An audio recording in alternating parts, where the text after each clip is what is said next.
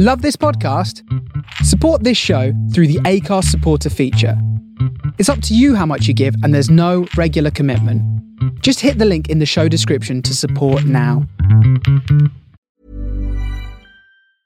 Hiring for your small business? If you're not looking for professionals on LinkedIn, you're looking in the wrong place. That's like looking for your car keys in a fish tank.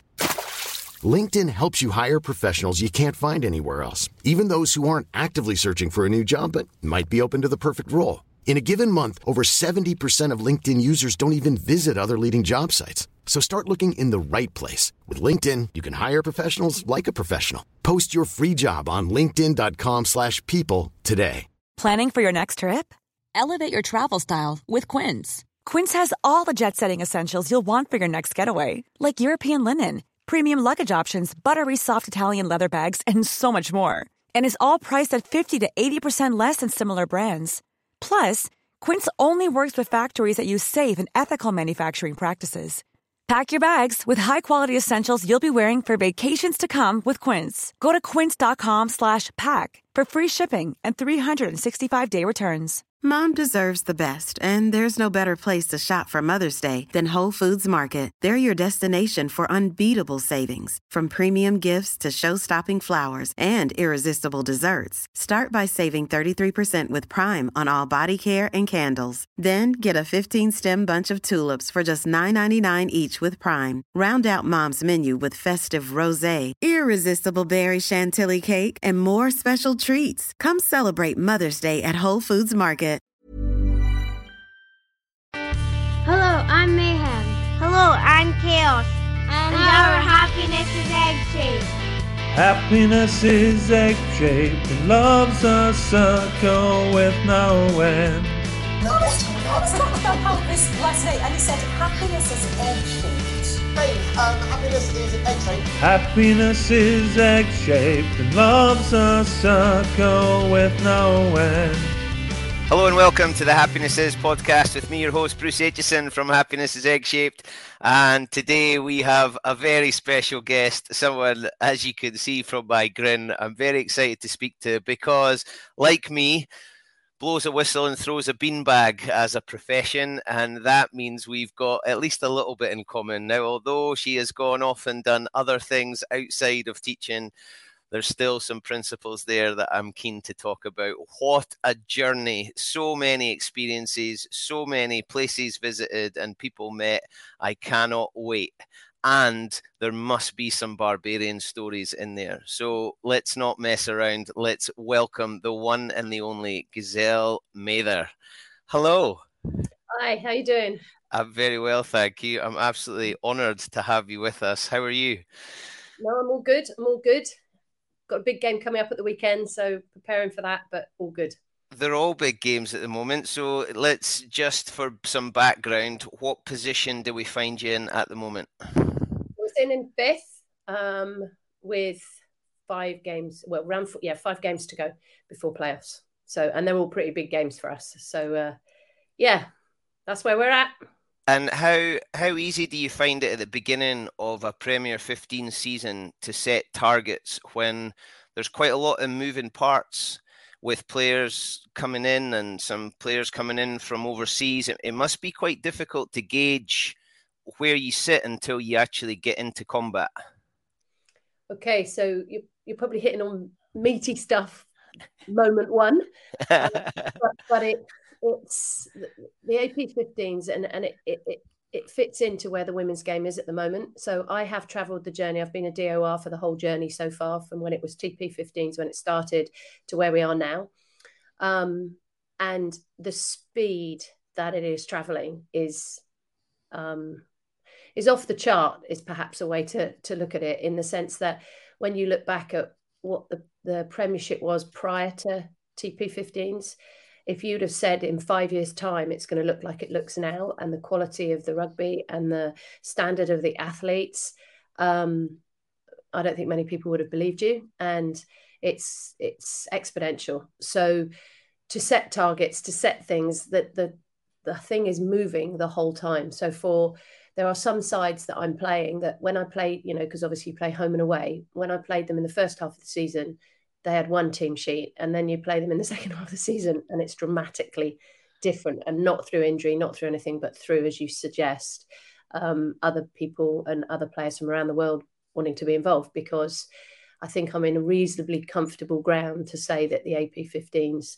is the best domestic leading for women in the world. So it attracts the best players, and that is an ever moving feast. And then you have all the other things around it where the game is was when we started was amateur full stop. Now is we have some full-time players i.e the england contracted athletes and now the welsh contracted athletes. You then have athletes which the clubs are paying a little bit to well not, not a lot but a little bit. Um, and then you have some athletes that are completely am- amateur. A lot and the critical mass are working full-time jobs as well. Um, so setting targets is like throwing a needle into a haystack. You just have to go with week by week. You have to roll with the with what's happening. You have to find a way each time. You use, you know, you find sometimes you find the right way, sometimes you find the wrong way, um, and we all have to roll with that. And a massive amount of learning. But I think the most important thing out of all of it is it is on that trajectory. Women, and it's part of the women's sport movement, um, and is a hugely exciting, if challenging, place to be.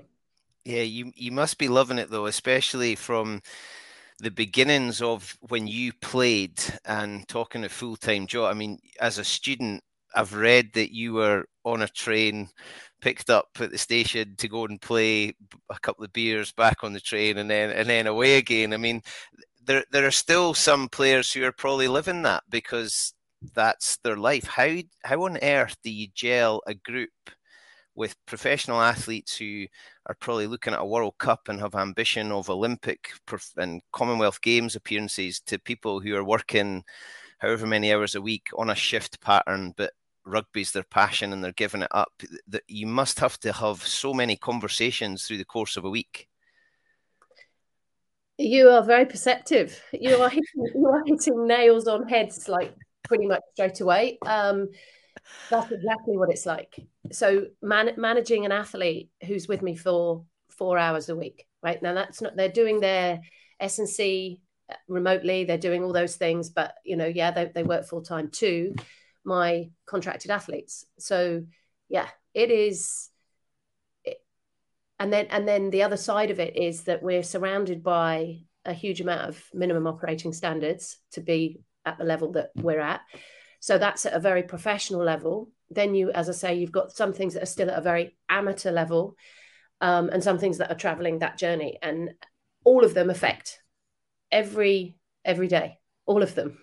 They're not, you know, there's some things we're we're able to do, and it's happening in that way, but then that has a a, a, a consequent consequential effect on the next thing that's happening which then means you can't do it the way that you might want to do it and my male counterparts offering their premiership, they have so many more resources and staff and what have you. So we are we're doubling up, tripling up, quadrupling up at times um, to try to make everything as as good as we possibly can for our athletes and for the competition and for the good of the women's game.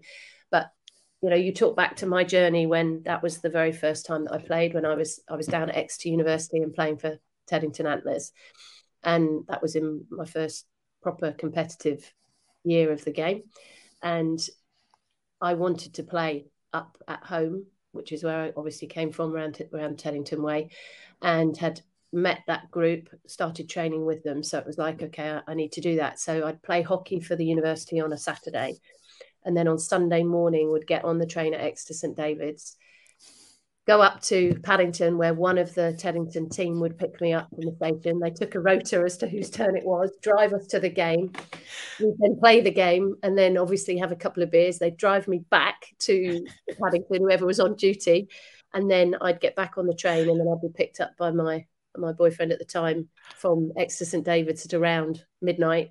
And then go back to uni next Monday on Monday and get on with it. And we used to do that all the time. So, and it, it's yeah, it's it's when you look at where the game was there, we had challenges there. When I played for for England, I had I paid for everything, as did all my teammates. That's what we did. Um, it got better as my career developed, but it's still that's what we did. And each stage of the women's game, and I would suggest that's in in any sport, you all have you have the issues at the time. So the issues at the time now for my athletes are some of them are completely amateur, some of them are paid. The demands on them are high for performance because the, st- the standard of the rugby and the physicality out there of a weekend now is is as I say compared to five years ago, completely different animal. Um, and then the challenges that there are for us as staff um, are where they are at now. Now, five years down the line, we'll have different challenges. 10 years down the line, there'll be different challenges because the sport is ever evolving. So you've got to roll your sleeves up and deal with what you're dealing with. And that's how I see it. It's not, it's not perfect. No, it's not. But are we moving the game in a, in the right direction? Yes, I think we are. Um, will youngsters growing up, little young, young lasses growing up think there's a career path for me there? Yes, they will. That's got to be a good thing it's absolutely amazing. I love listening to the passion that you speak with. The the bit about, about little lassies looking. Tamara Taylor said she didn't need to see it to believe it. She was just doing it, and opportunities came, and she took them. But at the moment, there is a lot of talk about we have to see it to believe it's possible. How much time can you possibly have to speak to your your squad and and people you're involved with about that about them being role models about their about them creating opportunities for people in the future. Someone said to me yesterday that legacy is planting a seed in a garden that you'll never see bloom which i thought was quite an interesting way to put it. Are, are they aware of their role at their time in life or are they just head down s and c training perform looking for the next stage? Um no i think they're very aware. I think i think they they are very aware of the privileged position that they're in because this is the first time now in in this period of time that there's decent broadcast and it's still not enough to make the game really explode but it's moving that way. But now we have uh, you know live stream game every by by the by England rugby every round and we have an I, a BBC iPlayer slot every round. So two two games are going out every week. Obviously the red roses success helps that too because that's live on the BBC. Um, and that massively helps. Um, and yes, yeah, so the girls understand the, their profile. They understand that the games are going out there. But with that comes pressure, doesn't it? Because you've got to perform when you're out there. When the when the cameras are on, you've got to perform because there are still people that look at the game and go, oh, well, it's not men's rugby, is it? It's not this, it's not that. And it's like, no, because funnily enough, we're women and we're playing the game we play the game. But there's so many people out there that still compare. Yeah. I, I, I struggle to, well, I do understand it because it's been around me all my life, but I still don't understand it because, you know, if they're expecting our, our, our props to be able to scrummage against male premiership props, what is that? You know, where where do we even start with that? You know, and, and, and when you look at that, so therefore, does that mean that the female props aren't any good? Of course, it doesn't you know it's relative. Everything is relative. So you, you you're when you go for the well it's not the same as men's rugby or it's not as you know it's like well you've got to prepare compare apples with apples not apples with pears. And just because we play the same sport so there are there are things obviously that and that's why people can't get get round. So when you watch women's footballers and men's footballers and people go oh um, an academy team would be would be Man City or Chelsea. It's like, what are you talking about? Even who cares about that? Because it's not apples with apples. Just because they kick a football and they play the same sport and there's 11 people on the field in, in that. It's and and this is what people can't get over because it's the same sport. So they don't they don't seem to get that bit. And and for me, we play it slightly differently because our athletes have different skill sets so technically, female players are, are very good, um, and and we run the ball a lot more. Kicking is now much more in the game than it used to be, but it it's still run a lot a lot more, and the the pure power game isn't the be all and end all in, in the women's game. Yes, the top teams do display that that power and can still win games just through power, um, but not when they come against those that are close to them. They have to do more than that. Whereas, you know, rugby can fall into that trap of being well, we can run over the top of you, so we'll run over the top of you. In the women's game, there's more of, well, that isn't the thing. We've got to work our way around you. We've got to, yes, we can, but not everywhere. Do you know what I mean by that? Yeah. So there's a beautiful difference. We don't just have power as the thing in our game. So, you know, we have physicality is important, of course, but there's the speed, there's the skill, there's the, the, the, the, you know, the finding the space, moving the ball to space, trying to run to space. All of those things are really attractive about the women's game. And a lot of people that watch it love that about our game. So, but people have to embrace it first that it's not, we're not trying to be mini men. and, and I wish, I wish people would understand that. But a lot of people do now and, and, and see women's sport for what women's sport is women competing against women and playing the game in a, in, in a different way and, and perhaps a more pure form of the sports would be the way I describe it at the moment. Um, and both are valuable. I love watching men's rugby. I love watching women's rugby. I love watching men's football. I love watching women's football. You know, I love watching men's tennis. I love watching women's tennis. They're not, but I don't go, ooh, ooh, like this. I just embrace what I'm watching and then go for well, why didn't they do this? Why didn't they do that? Not, well, a man would have done that or a woman would have done that. You know what I mean? And I think we need to embrace that more and and enjoy what we're watching for what we're watching. Hello, my name is Bruce Aitchison from Happiness is Egg Shaped, and I am here to tell you where you can get your Happiness is Egg Shaped merchandise. Go to www.halbro.com and search for Happiness is Egg Shaped in the stores. We've got it all umbrellas, snoods, hats, towels for when you eventually get to go on holiday to the beach or by the pool. We've got hoodies, we've got t shirts, we've got all sorts going on there. Check it out, get your Happiness is Egg shaped merchandise. You can get all coloured up for your favourite team or for your country. Get involved because you know, I know, everybody knows happiness is egg shaped.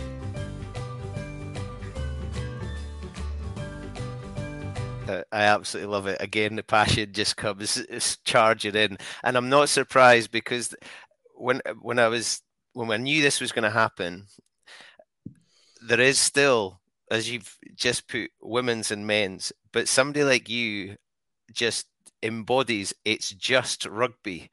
You've worked with You've worked in club rugby and semi-professional rugby and international rugby and professional rugby. You've worked in academy set. You've worked with men and women and kids. And the the bit that I that I absolutely love is that passion that you show just because it's the game. Now, does that come because of what the game's given you, or is it coming from an opportunity that you've been given? Where does your passion come from? Because you've done netball and judo and hockey and football, and I mean, you, you, typical PE teacher, you, you did everything. Where has your passion come from for rugby?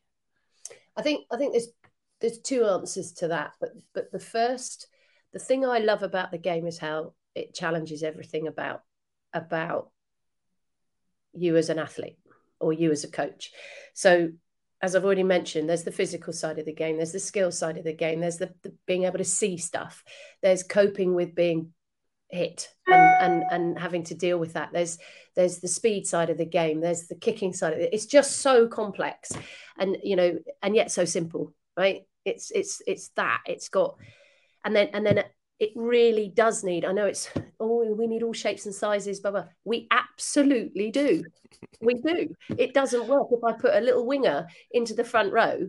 You know, it it it, it just doesn't work. But then I can't put my prop, who does that job beautifully, on a wing because that doesn't work.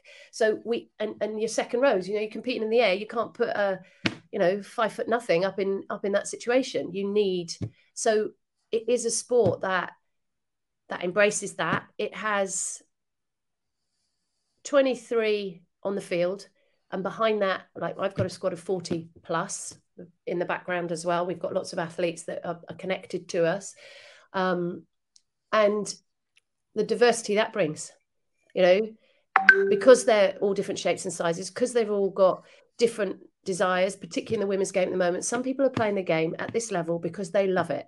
They love the game, but they do not want to be international athletes. They don't want to do that, but they just want a full on competitive and training and be the you know be the best they can be in the circumstances they're in with their mates playing and then I've got other athletes who are striving to get that perfection of the quality of their pass or their the the, the, the ferocity of their tackle or and they want to be on a world stage. And then I've got some who don't just want to be on a world stage, they want to win a World Cup.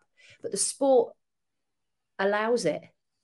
The sport does that. And then being with that many different people, all trying to do be the best we can as a team, because my God, is it a team sport? My job is never dull. And that's what I love about it. I love it that it's so different. There are moments where I just go, stop, I can't handle it. But, but, but it, it's never dull. It is never, ever dull. And, you know, as a teacher, that job wasn't dull, is it? Because you walk no. into the classroom and all of the kids that are sat in there have all had something happen to them that morning. Some of them have had a lovely, wonderful breakfast with the whole family and it's picture postcard instagram stuff and others have had a raging row some of them have had a blah you know some of them overslept some of them haven't prepared their work for the for the day and so they're anxious some of them can't wait because they've prepared something beautiful you know and and you walk into the room and there's all that all that stuff going on in front of you and you've got no idea which kid's going to how the kids are going to behave and what they're going to do. And then somebody's carrying something from two days ago where they had a massive row with another kid in the class and they still haven't let it go. And then you've got you know and oh my god. And that's human it's human as you walk into a classroom there's humanity in doing its thing. And some some of them are really good at hiding it or shouldn't be hiding it. That's not necessarily a good thing. Some of them are right out there. And and you know it's i love that. And and so it's not just the vehicle of rugby that you know it's it's both it's the people it's humans doing things as a team and it's rugby itself is hugely complex and desperately simple. And I love that.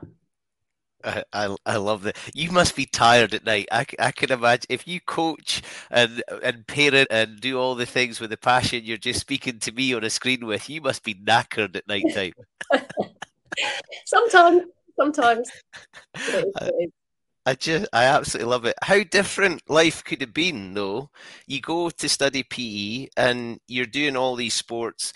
Do you ever look across the wall and think, I, I would have been a, a magic centre half or or left winger, or and I could have been playing in an England football team, or I could have been playing for the netball, I mean, netball is just uh, like you're talking about the women's sports movement. Netball is just off the chart. Do you do you have a look and think, I wonder what might have happened? Well, I think I think that's the second part to the to the question that that I could answer is that all of those sports that I played allowed me to play rugby really well. So when I was a wee one, my dad, I was for my tenth birthday, my dad took me and my brother to Wembley to see our first international. It was Brazil against England at the old Wembley Stadium. And typical in my family, we're rushing to be on time. Our life is everywhere. My relationship with time, that's from very small to where it is now. Anyway, um, and we when we got there, we went in up Wembley Way into the concourse, and then I remember going up the steps and standing at the top, and this cacophony of noise. So, was, as I say, mm-hmm. we were just in time for kickoff. So, packed stadium, and I was just like, wow. And I can remember just standing there, and I, I just stood there. My dad's going, "We've got to get to our seats." And I was like this because it was, yeah. Anyway, I watched the game. Game was one all. I remember it. Kevin Keegan scored, and somebody was behind me singing "Kevin Keegan walks on water," tra la la la la la la la for that, and it stuck in my head. But it just he sang it the whole blasted game, whatever. But but at that stage afterwards, I thought I want to play for my country. Okay. And, you know, this is the see it to be it moment. So you see something and it switches something on in you. That's just what happens all across the thing, isn't it? You, you never know for that person when that moment will be. So when people are coaching, I was asked this question yesterday actually. When when when I'm coaching, you know, do you think about the coaching ladder and what have you. And I said, well, every time you stand up in front of anyone, you don't know if that's their their moment. You don't know. You're giving. You've got to give those that group that's in front of you, be it me teaching, be it me coaching, be it just helping out, doing whatever. That you're like, or as you described it, planted a seed that then grows into a tree that you never ever see. Well, that's what teaching is surely all about.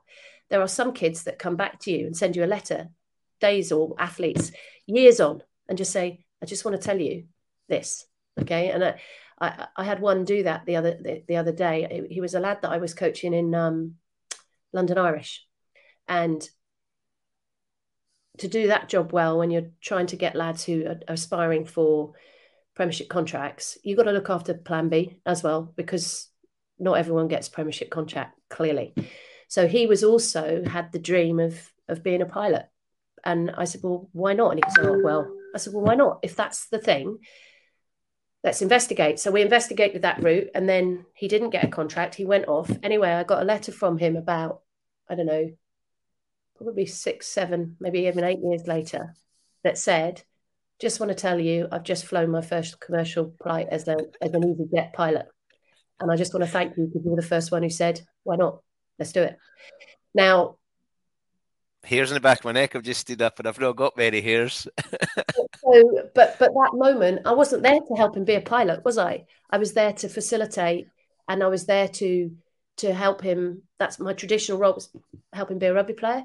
But if you look after the life, you look after the person, you tend to, to reach potential. You tend to to encourage it to flourish. And yeah, so I didn't know that. I I would never have known he was fine if he hadn't got back in touch. So we as coaches, as teachers, we don't know.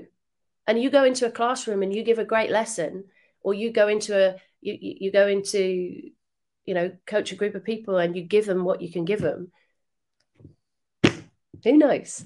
So so that side of things, the see it to be it. I'm meandering a bit here, but the see the see it to be it is it is it a coaching moment is it a standing on wembley concourse and the cacophony of noise whatever but anyway i didn't know I, I already knew i loved sport and i was playing netball at my primary school but i and, and the teacher that i had there was obsessive which is an interesting thing she was absolutely obsessive i was nine years old and she made us get to school half an hour before school started and we had netball practice. Then I had 10 minutes for my lunch and we had a 40 minute netball practice at lunchtime. And then she kept us three times after, after school for netball practice again for an hour. Okay. Now I was nine, but I loved it. I loved it. And we won everything there was to win, obviously, because we were we were working at it. And our little counterparts are running around in the schoolyard once a week doing whatever. We were we were insane, insanely good.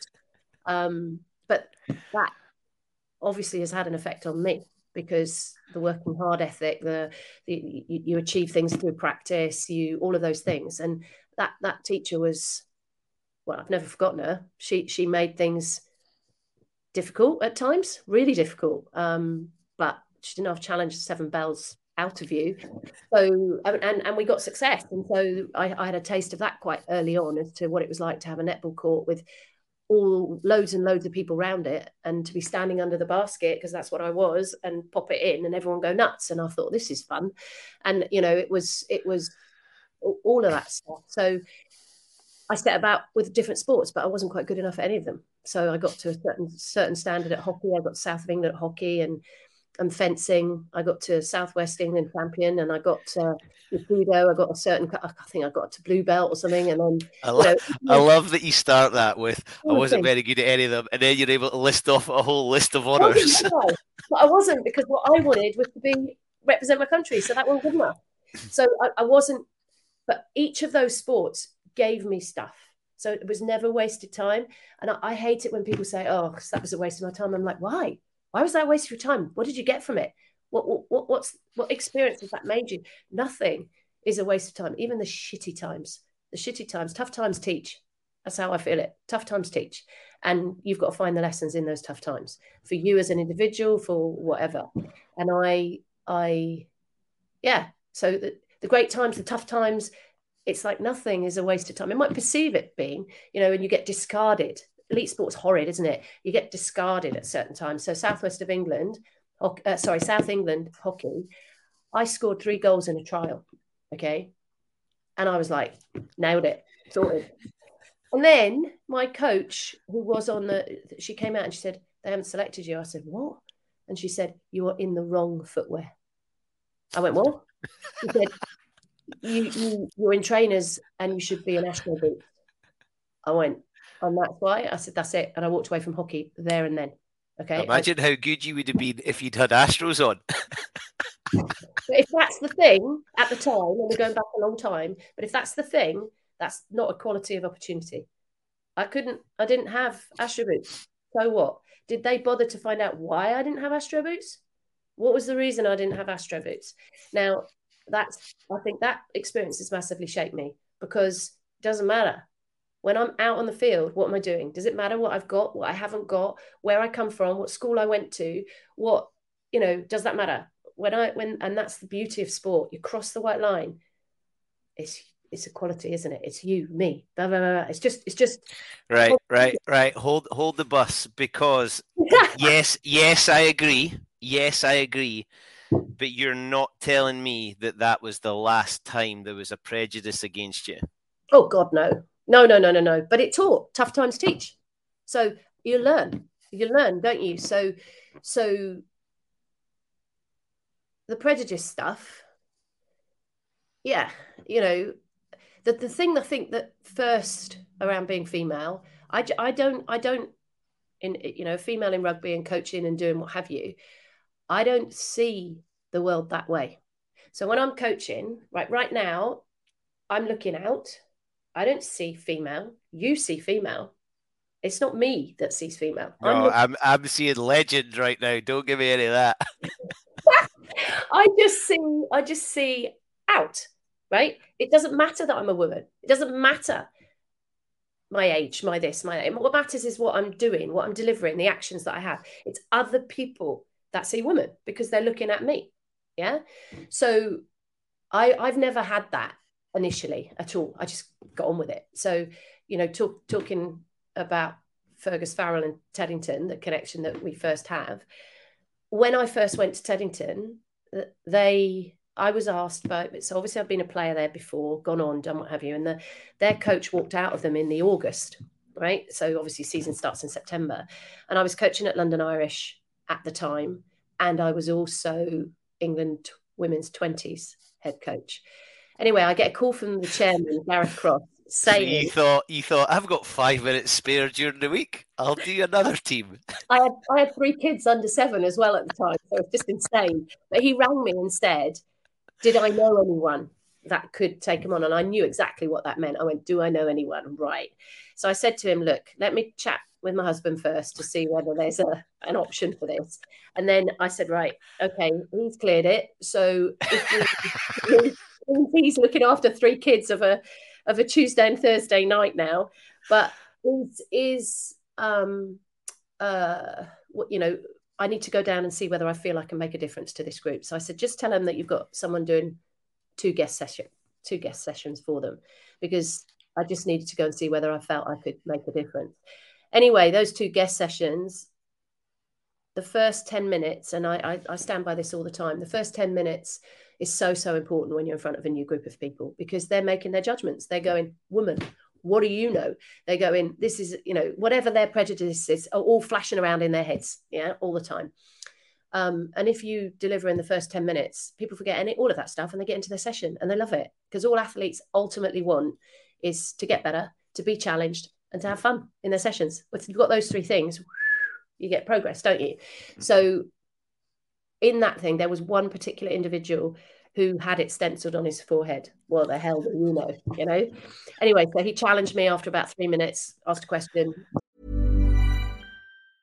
Hiring for your small business? If you're not looking for professionals on LinkedIn, you're looking in the wrong place. That's like looking for your car keys in a fish tank.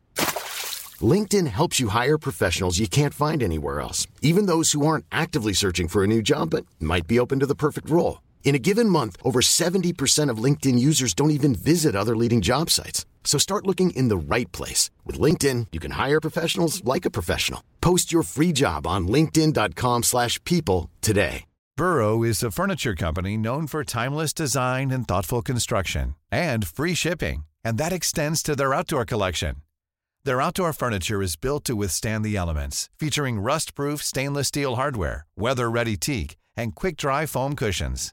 For Memorial Day, get 15% off your Burrow purchase at burrow.com slash ACAST and up to 25% off outdoor. That's up to 25% off outdoor furniture at burrow.com slash ACAST.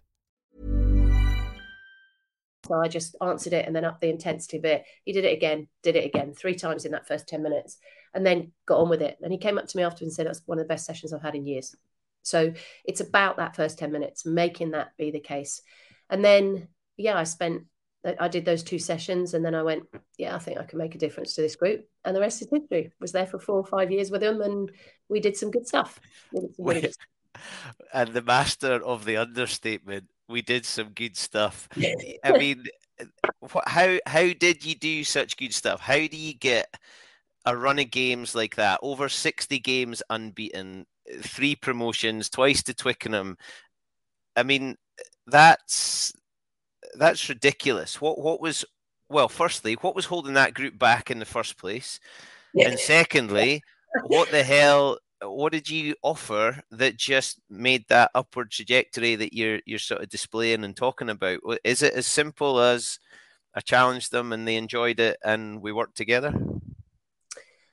So when you say what was uh, challenging the group in the first place or holding them back, so I would suggest you know out on the lash too much, out on this, out on that, all of those things. But that that aside, um, what was important in any group any team is knowing their why. What, what, what are they about? Why are they doing this? Why do they come every Saturday to play? And why are they training? Why do this and that? And this particular group um, loved their fitness, loved being in shape. There was a lot of male, young, being in shape athletes, blah, blah, blah, blah, blah. They loved each other's company, absolutely loved each other's company. And this was a vehicle that they could spend boy time together. Um, eh, you know, doing their doing their fitness, doing their thing, being being fit, being strong, and being with their mates. So then, when I first went down there, I thought, well, there's there's a fair bit of talent here, but it's so chaotic in, in terms of the game. It's just all over the place. Um, so it was about giving them a a structure around the game that allowed them to to play together as a group. It was understanding that on a Saturday night by 10 o'clock, no point even speaking to any of them because you get no man, no sense from anyone, but getting on with that and, and embracing that. Um, it was about shared experience, um, but doing things really well. And I, I, I remember as we as we traveled the journey, that first junior vase is probably one of my favorite coaching things that I've that I've done because the year before we we went for it and we got a trip on we were in the last 16 and we went down to St Austell in Cornwall on you know for the for a game. That's how far it was from you know right one end of the country to the other which wasn't something that Teddington this group would do very often. Like now in the Prem 15s we're up all over the country. It's just part of the norm but this this wasn't norm.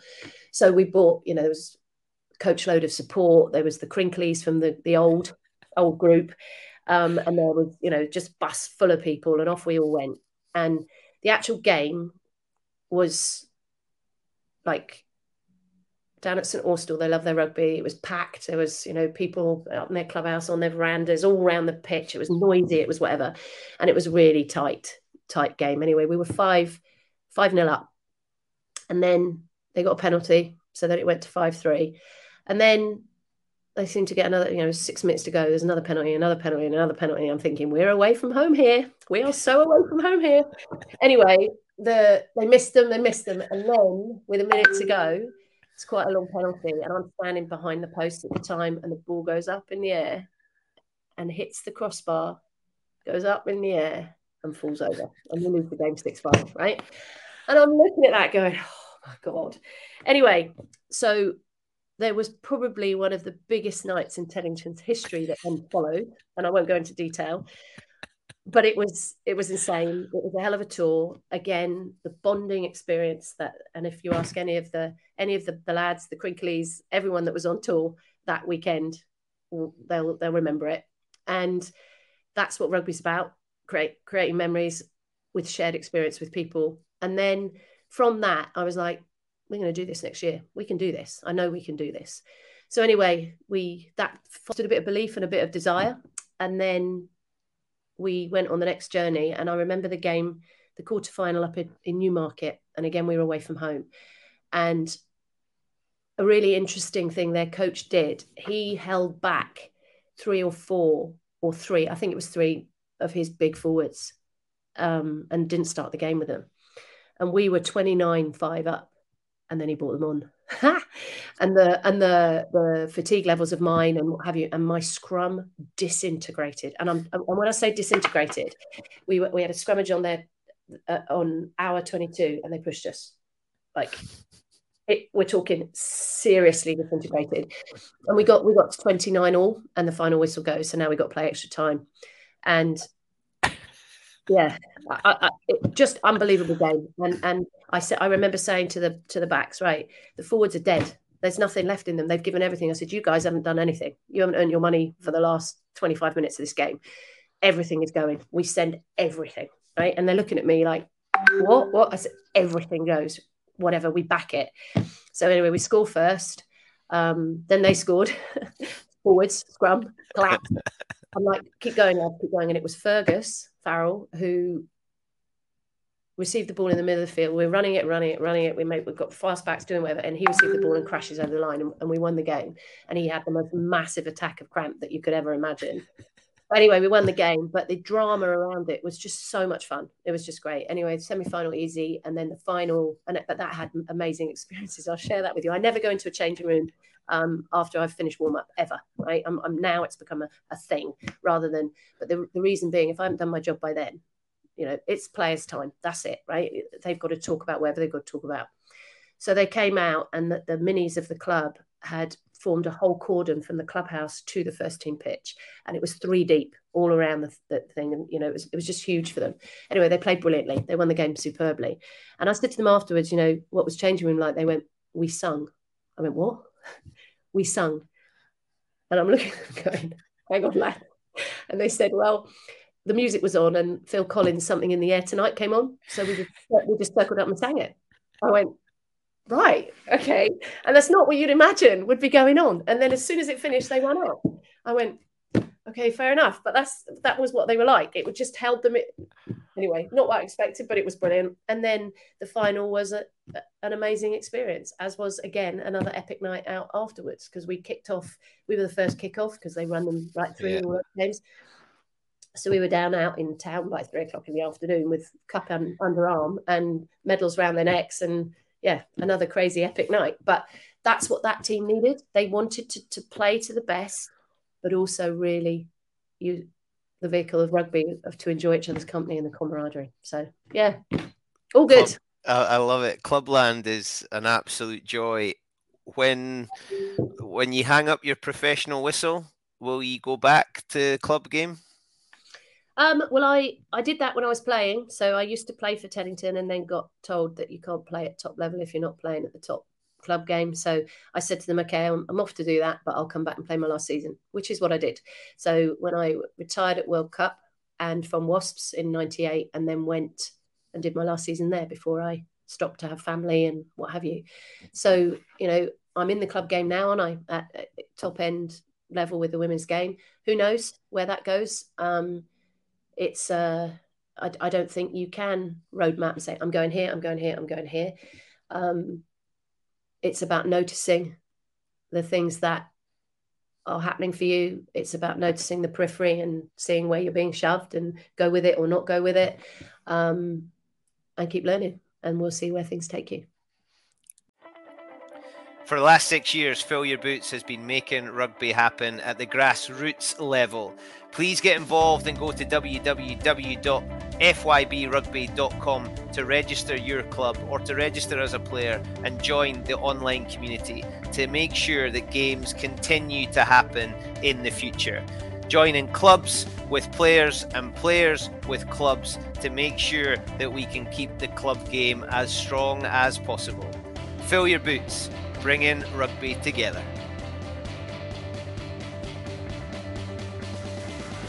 Uh, love it. There's so many sound bites in this. It's just absolutely spectacular.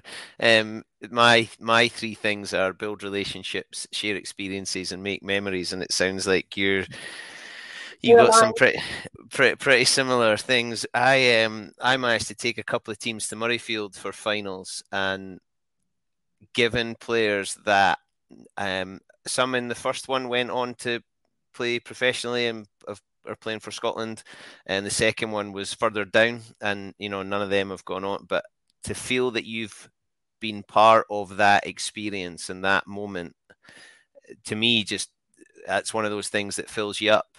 As a coach with a squad that you've got just now, what what does that look like in in a different environment? So again, with the, with where the women's game is at the moment, and the Prem 15s and international rugby and all of that stuff, it's it's facilitating the individual at the moment, as well as obviously the team. But it the amount of needs of each individual is so diverse at the moment, um, and the game is still able to to facilitate that at the moment, but it perhaps might not be for much longer. Where you you know you are going to need to be having more time to train at that level to to recover. That's the thing. The, some of the fatigue in some of, of the athletes worries me um, because they're holding down full time jobs. Then they come training, then they go back to their jobs the next day. Then they train. Then they're on a bus up to Sale, and then they get off the bus, and then they're staying then overnight. Then they got to come back on play the game, come back Saturday, find recovery time, Sunday, get back to work on Monday. Do you know what I mean? It's like a, and that's been going on for those players for for a while. Um, so facilitating the individual, and sometimes people look at and go, "Why did you make that decision?" They don't necessarily get the decisions that you're making, but it's like because at that moment it's the best for that individual and this is and as a result that's the best decision for the team. And it's challenging because a lot of people look in and don't see or don't understand mm. which is which is fine. And and you know for players they need to just play. They don't need to understand any of this stuff you know. They just they just need to get out there and do what it is that that they're doing it for you know. Um but it yeah it's and this season's been for us as a, a particular squad mind-blowingly difficult because of injury. We've had a lot of of injuries in the squad, which is just it, it happens. Um, but I've had probably more this season than the last three put together, which is very challenging. But to a degree, some of the performances we've put in are massive overachievements. But again, a lot of people just see a result or they just watch a game. They don't know the stuff that goes on behind. And I have to keep that in perspective because as a coach, we're judged on our results, aren't we? You know, by the wider world and especially at higher level. But because I've traveled a bit of a journey now, I've got more perspective on that. And do you know when when people make their comments, they make their comments. It's how I react to those comments and whether that that I let that undermine how I what I know and what I feel about it, um, and how I compartmentalize that that attitude or that response and you know it's fine. We we we people are able to, to to, decide what they want to decide. I just have to decide what i make that mean in terms of the job that i'm doing the capability of me as a coach the athletes that i'm looking after. Um yeah. So it's it's it's challenging. Um do i need a thick skin? Sometimes. Um i'll bet. yeah, sometimes. Um but again it's it's knowing when to have that moment to to reflect and to whom and with whom as well. Because if you if you reflect in a negative way to people in the group sometimes you spread that negativity straight away and you you make it a thing. Mm. you share those moments with someone who's a little bit away from who understands some of the stuff but away from i think there's more power in that because a they can be more subjective um uh, uh, sorry objective as well both to be fair um but you don't spread your anxieties or your your worries around your group. But then there's other times to share it. So you've got to these are well they're all the nuances of coaching aren't they? Which that, are, it I, I love that you said. I'm reading a book by John Amaechi at the moment, um, and he's talking about this idea of unconscious bias and he said we've all got bias. It's how you act on the bias that is the issue. Um, and it, you saying how do i respond to the perception of others or feedback of others is is your decision. I am interested who supports you? You're talking about facilitating the individual. Who's facilitating you as the individual? That's always the age question isn't it? Um not age position. No i know i know position. i know I mean, the age old question, as in, as in, when you're at the top of an organization, which is what I am at, at, at WASP at the moment, um, with my group, it's co- coaching is there's people everywhere all the time. It's a very, as you know, same as teaching, giving profession. It, that's what it is. And if you if you're not comfortable with that, I don't think you should be in it. To be fair, so but your cup can run kind of empty at times, and you've got to be aware of, of when that's the case have I been as aware as I should have been this season at times? No. So needed to perhaps go out and not because you get caught up in in solving mm. don't you? you? that's my job i've got to solve i've got to make these things happen i've got to find the way through what i call the chaos and the confusion and we've got you know we're really good at that at wasps we acknowledge that it's here we go bucket loads being chucked on us what are we doing with it but it makes it it makes it so much easier to to to deal with when you acknowledge that chaos and confusion is bloody everywhere and sometimes it is the overriding thing. So how do we how do we cut through? Mm-hmm. how do we how do we find our way through that? So it's it's a thing for us at was we are openly we, we engage in it. We, we we practice it to be fair. We practice it. Um, but who supports me? I have some key people that i've traveled my journey with um, who have been involved uh, who've seen me work. I they've I've, the people that I've worked with, and who have stood by me and and helped me, so I can pick up the phone at any time to any one of them. Um,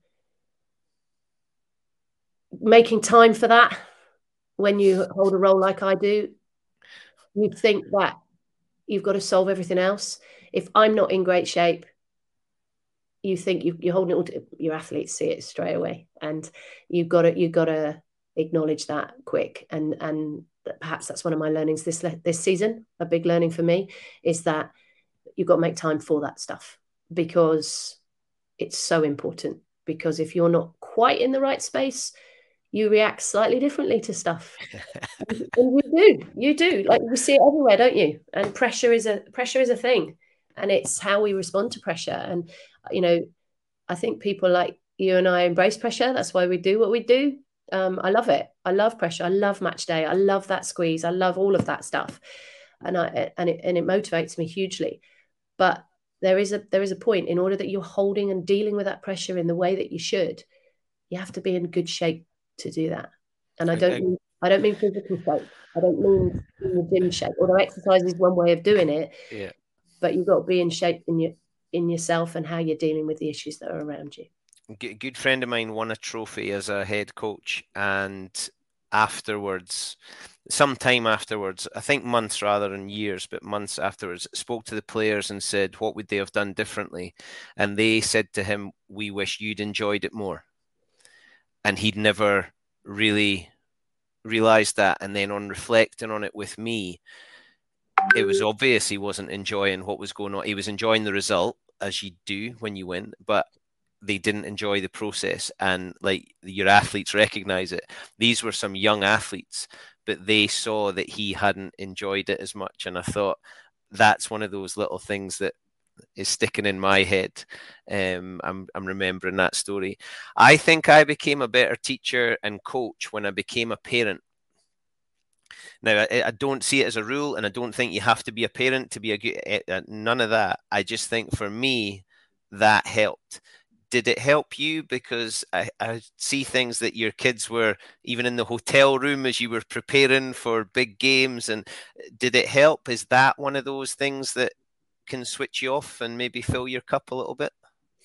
um, or just drains a different cup? it's a, it's a all part of the rich tapestry of what's going on. So uh, when I took my firstborn, um, I was so he was eight months old, and I was asked to take England development to the European Championships. All right. Now, in those European Championships, everyone else was playing the first team. England was playing its development side, and I was asked if I would would go, and I said, "Well, my husband's um, in America that week on with his work, therefore I got to bring bring the youngster." And it's like, "Yeah, that's fine, right?" And we are going back a few years here. Anyway, um, it was an, an uh, just before I left, Jeff Richards, who was the head of head coach of the first team, said to me, Shazal, have you ever taken a team? You know, have you ever done a, a, a tour like this? I went, nah. He goes, we need to sit down.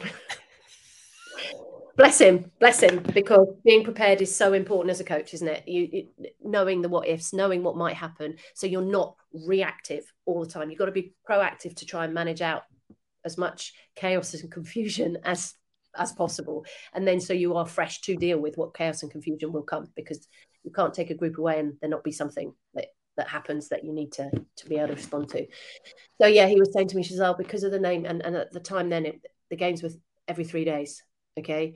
So he said, You'll be doing your analysis at this time. You'll be doing that. You've got to fit that in. And I rem- uh, I was then out on the, the tour. We played our second game. It's two o'clock in the morning. I've got the baby in the rocker top who's just woken up, right? So wants the feed, whatever. So has his milk. I've then got my foot on the rocker top, moving that backwards and forwards as I'm looking at the game and analysing at two o'clock in the morning, ready for the the nine o'clock in the morning meeting to deliver to the players the feedback on the game and what we were going to be doing for the next one. Okay. And I just thought, thank God Jeff told me because I was ready for it. I was cool with it because he'd said. Now, if I hadn't realized that, how I'd have managed the time out there, it would have then become a really stressful experience. Anyway, I'm not going to lie. When I got back, so it was 10, 12 day tour. When I got back, oh, dying. The, the, I was exhausted, but the learning massive. The little one got tour blues because he'd been with, he had 20 30 mums you know so when when when they had their breakfast they took the baby and i i would have my breakfast or do whatever. And whenever but whenever they were on down downtime was when i was looking after him making sure everything that he needed was done and fed and all that. Um, and he was like where is everyone? What's going on? We were at home on our own. So like oh no don't, don't like this at all. It took him four or five days to be more normal you know what i mean. But just all those are experiences aren't they? They're all my kids my kids grew up on a on a touchline, I guess. But they're all into sport. Not one of them in rugby, mind. But they're all they all do their sport, at, you know, and and it's their key. They either watch it lots and do it, or you know, my my daughter's now um, on a dance performance degree, um, aspiration to be a professional dancer, and is smashing it. Her work ethic is extraordinary. And that's and, from a mother who refused to do dance at PE college. There you go. I mean, how ironic is that? And my mother named me after the ballet, and I end up in rugby. What does that tell you about my family? I mean, honestly. But anyway, it's it's you know it, it is what it is. But um, they're all into all of that, and and it's all part of the experience. So, did it make me a better coach? I don't know. I haven't had time to stop and think about that, to be honest. Um, is it being a parent? I think is probably one of the most difficult things that you do, isn't it? Because yep. you're so. It's not only just helping people through things. You're so close. So the relationship is just like, oh, well, there's nothing like it, is there? And and the feelings around it and what have you. So does it teach me lots? Oh my god, yeah. Usually things I've done wrong. but you know, it it is it is what it is, and and yeah, I love my kids. I'm very proud of all of them. They're all a very, you know, they're they're in their early early twenties, late teens, and are the world is now their oyster, isn't it? And it's uh, is my job done? Yes, but no, because we're always a parent, aren't we? And now it's about watching and seeing and helping when they, yeah, they as as my mother would say, give them roots, then give them wings. There you go. There you I go. Love it. They're I love it. Thing, so now you you're still ambitious for the group that you've got for the athletes that you've got. I mean, some of those players in that WAS squad are some of the best on the seven circuit, some of the best in the league. You've got others with ambition. What's what's your personal ambition for the future? Around the team is to I want to win it. I'm not going to lie. I want to win it. So I wouldn't be in it if I didn't. But I also want Wasps to be in a really secure place and for it to be a fabulous environment for athletes to develop. that's really important to me as well. So winning, sometimes winning at all, you know, some people it's win and you forget all of the other stuff and the athletes are traveling a journey that they wish they enjoyed more. They'll win, but deep down, they wish they enjoyed that journey more. The time, the effort that everybody puts in, we got to have, we got to enjoy what we're doing. Yes, rock, roads are rocky and you, you know, but that's life isn't it? And Like we don't walk around the world with a big smile on our face all the time, do we? But you, you've got to enjoy coming to, to club. You've got to enjoy the process that you're in in order that the winning takes care of itself. Because at those crucial moments, those cultural bonds that you form when the environment is good are the things that make the difference. That's the the one that that that, that that you know, and I, I, think back to those those games from from Teddington, the St Austell thing. Yeah, we lost it, but the bond that that produced that therefore in Newmarket, when we are under the similar scenario, we the strength was there because we've travelled that journey because of the doing the things that the, the the reasons why athletes are there. So the cultural side of what what I do is is huge to me, and I do all sorts of stupid things. I theme things. I you know, but there's a there's method, massive method in my madness, and it gives us those bonds. It gives that connection to to the black and gold, which I runs deep in me because I played for the club and you know the club is part of, of who I am now. Mm. But it but it it's facilitating that environment, making it as good as it can be. And at the moment, you know, that we we we operate out of Twyford. We are, you know, we make the best of of things that aren't the best. Um, but but Wasps FC is just so supportive of what we do. And now, obviously, Wasps RFC are massively part of, of what we do. Um, so we're an interesting model um, because we're we're unique in the Premier 15s in that way. Um, and how we're evolving and how we're moving forward, I'm hugely excited about. I hope that I can make the best of those opportunities that are coming up and make the environment a place athletes love to be, the cultural bonds, the memories, the experiences they're having, are part of what they do for the amount of time they give, and that we go ahead and, and win it. Nice. And is it is it nice? Yeah, in the near future. Does it does it freshen you up? Does it fill your cup when the barbarians come along and say, "How do you fancy getting involved?" Speaking of culture. That was amazing experience, and to be to be given that honour to to lead that first side, and and some of the things that I put in, they now it's now a thing and has to be done. I didn't choose that, but I did it. So, you know, culturally, from the barbarians' point of view, it's you know the sheep, etc. So everybody gets given a little sheep each time, different types, whatever, and they have to have it with them 24 7. And if it's cool, all of those things, little cultural things that bind a group. But but the barbarians is all about the love of the game. That is about a week of mixing people from all different cultures, all different ways of playing the game, and allowing them to turn the magic on on and off the field. And on that particular thing, that was my theme. It's magic. So I walked around with a Harry Potter wand and I, you know, I had all sorts of stuff. And literally, it was with me all the time. And we're casting spells here, there, and everywhere and doing, you know, and just having a lot of fun with it. And, and, those the, the the the WhatsApp group that was formed for that is still it's a beautiful place because it lights up when somebody in the group has done something great or good so they get you know because there's a lot of amazing women in that in that group.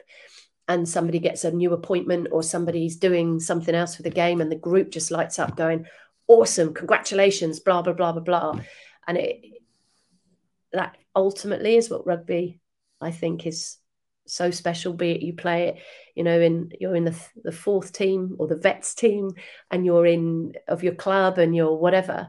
That's what it's about is is your mates and and supporting them and being happy for people that that do well and helping people that need help when they need it in life. And that's what that whatsapp group is still generating. And it just all of a sudden i look at it and it's like i've got however many messages on it. I'm like oh somebody's done something and you press it and you read it. It's like wow you know and, and different people drop it on the group as well. They see it on social an article about someone and boom it's gone the group and off it goes. And that's special i think. Really really special. So was very privileged to be part of that.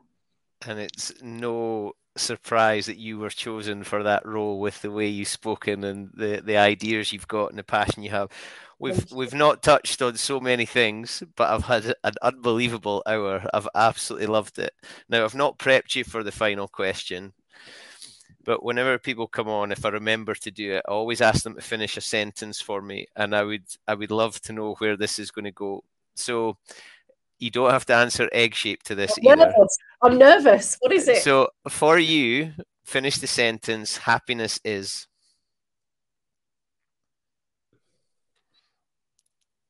Making a difference. Love it. I'll take that. And I think you are and will continue to do so. I've absolutely loved speaking to you. Thank you so much for giving up your time. And I've said this to a few people, but can you please come back and we do a part two? My pleasure. Really. I think we've got a heap to go. Thank you so much. All the best for the rest of the season. And I hope you're looking forward to watching some of the Six Nations. And uh, if you're up here for up in Edinburgh for any of the games, please let me know. I'd love to catch up with you. Fantastic. Thank you. Thank you. Bye bye. Bye bye. Take care. Absolutely spectacular. I I'm grinning from ear to ear. There's so much in there, so much for coaches to listen to, players to listen to, parents, just humans, and spoke about that a lot. Three things build relationships, make memories, and share experiences. And she's done it at all different levels. And I've got no doubt she's going to go on to do it for more and more players and people in future. And look out, who knows where the kids are going to end up to. And there will be mum in the stands cheering them on. Fantastic. Thank you so much for listening. You can catch us on Acast, Spotify, and Apple. You can watch on Facebook and YouTube. I have had my cup filled by someone I've never met in person before, and I look forward to that opportunity at some time in future go and have a look at the back catalogue. There's hopefully something there for everybody, and there's lots of more exciting guests to come in the future. But for the meantime, my name is Bruce Aitchison, and my happiness is egg shaped. Stay safe. Hello, I'm Mayhem. Hello, I'm Chaos. And, and our happiness is egg shaped. Happiness is egg shaped and love's a circle with no end. Let's talk about how this last night, and he said happiness is egg-shaped. Hey, um, happiness is egg-shaped. Happiness is egg shaped and love's a circle with no end.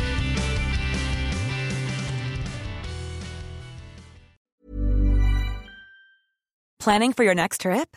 Elevate your travel style with Quince. Quince has all the jet setting essentials you'll want for your next getaway, like European linen, premium luggage options, buttery soft Italian leather bags, and so much more. And is all priced at 50 to 80% less than similar brands. Plus, Quince only works with factories that use safe and ethical manufacturing practices.